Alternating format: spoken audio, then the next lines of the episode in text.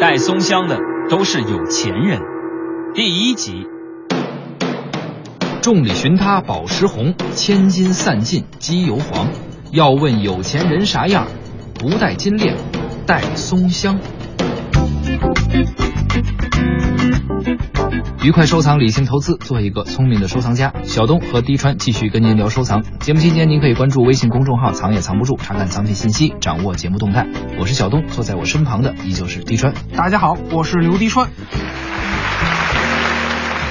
藏也藏不住已经开播有一段时间了，聊过的东西和故事也都不少了。哎，那说这么多，如今文玩市场上，你觉着卖什么最火？啊最火的呀，每个人看法都不一样。嗯，如今松石、青金石、南红，包括小叶紫檀、星月菩提啊，都看似是一片繁华。哎，注意措辞呃，繁华应，该是浮华啊，哎，一字之差，谬之千里啊。浮华就是说这些东西啊，表面繁华亮丽，嗯实际华而不实，虚浮一片。你看啊，你刚说这几样东西，什么松石、青金、这南红、嗯菩提子儿，这个啊，通通都是表象。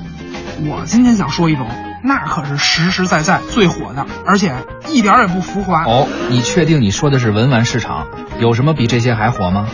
必须得的。我觉着现在文玩市场最火的，那也是卖电子秤的。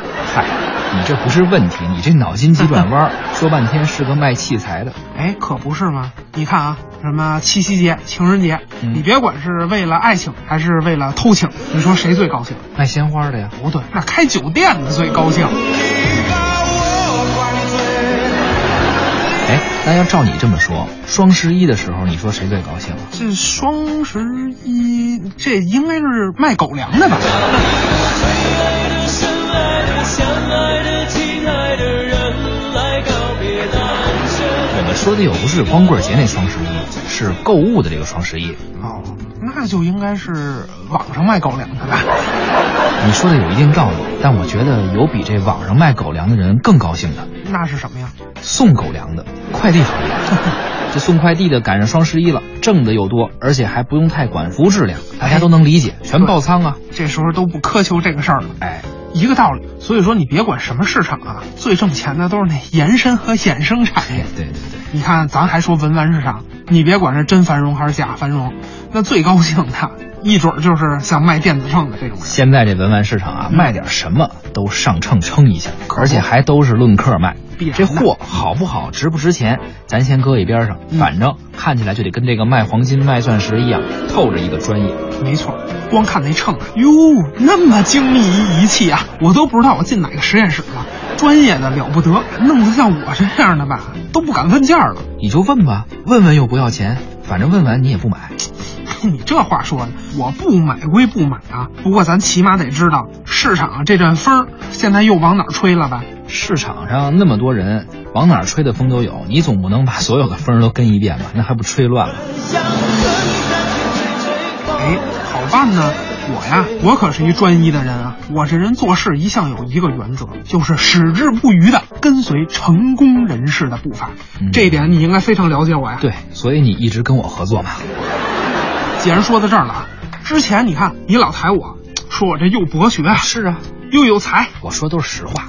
现在啊，我也特别介绍你一下，小东老师，年轻的媒体策划人、节目制作人，哎呀，我就是个小小的广播工作者。而且啊，得过很多的广播的政府奖、国际奖。这么年纪轻轻得这么多奖，太少见了。说明中央人民广播电台这个平台非常好，我哎是站在巨人的肩膀谦上虚啊了沾点光。你谦虚了，在我看来，你就是年轻广播人的榜样、楷模，全媒体行业的希望啊！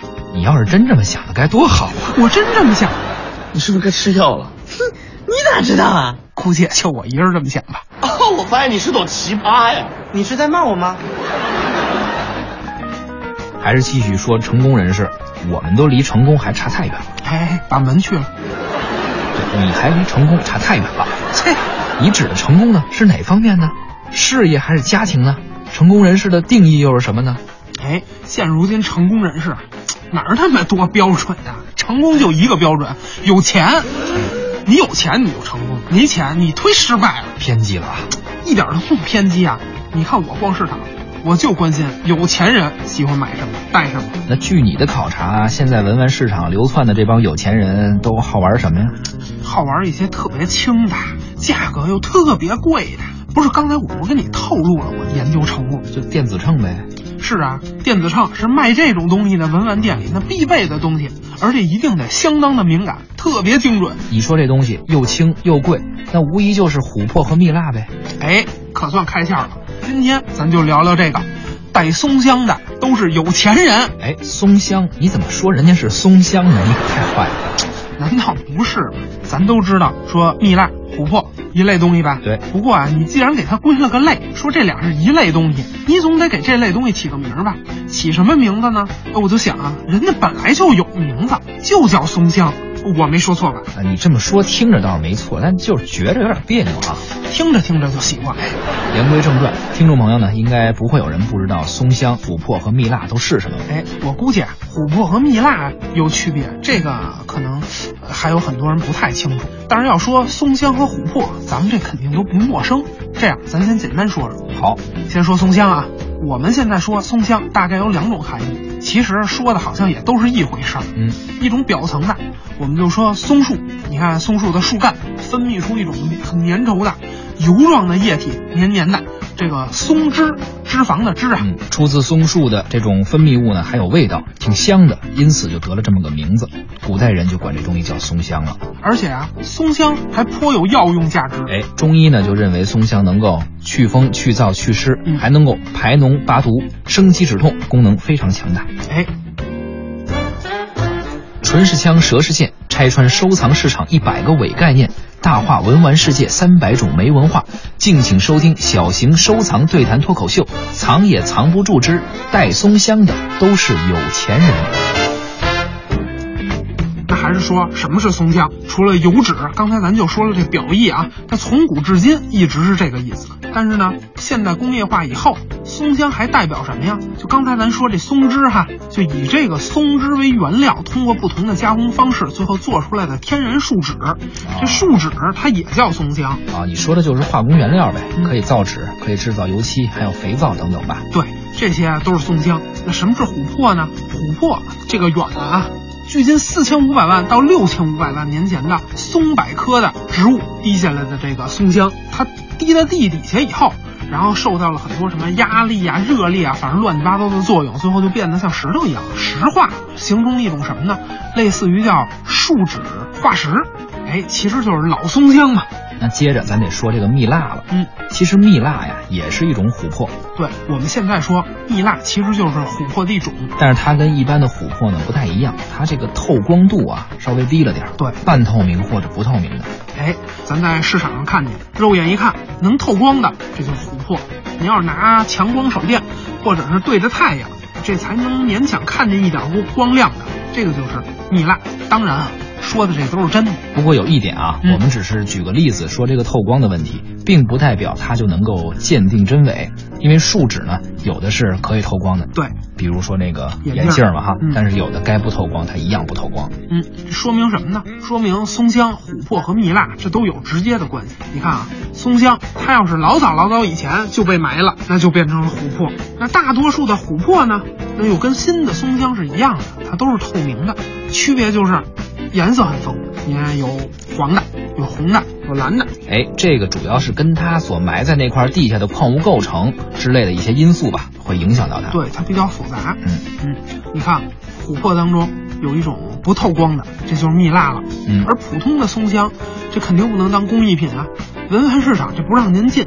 但凡是您有了年头，上了岁数，那这就琥珀了，那您就可以上秤腰了。刚才呢讲了这么多，特别是琥珀的形成啊，嗯也就是帮大家回忆一下。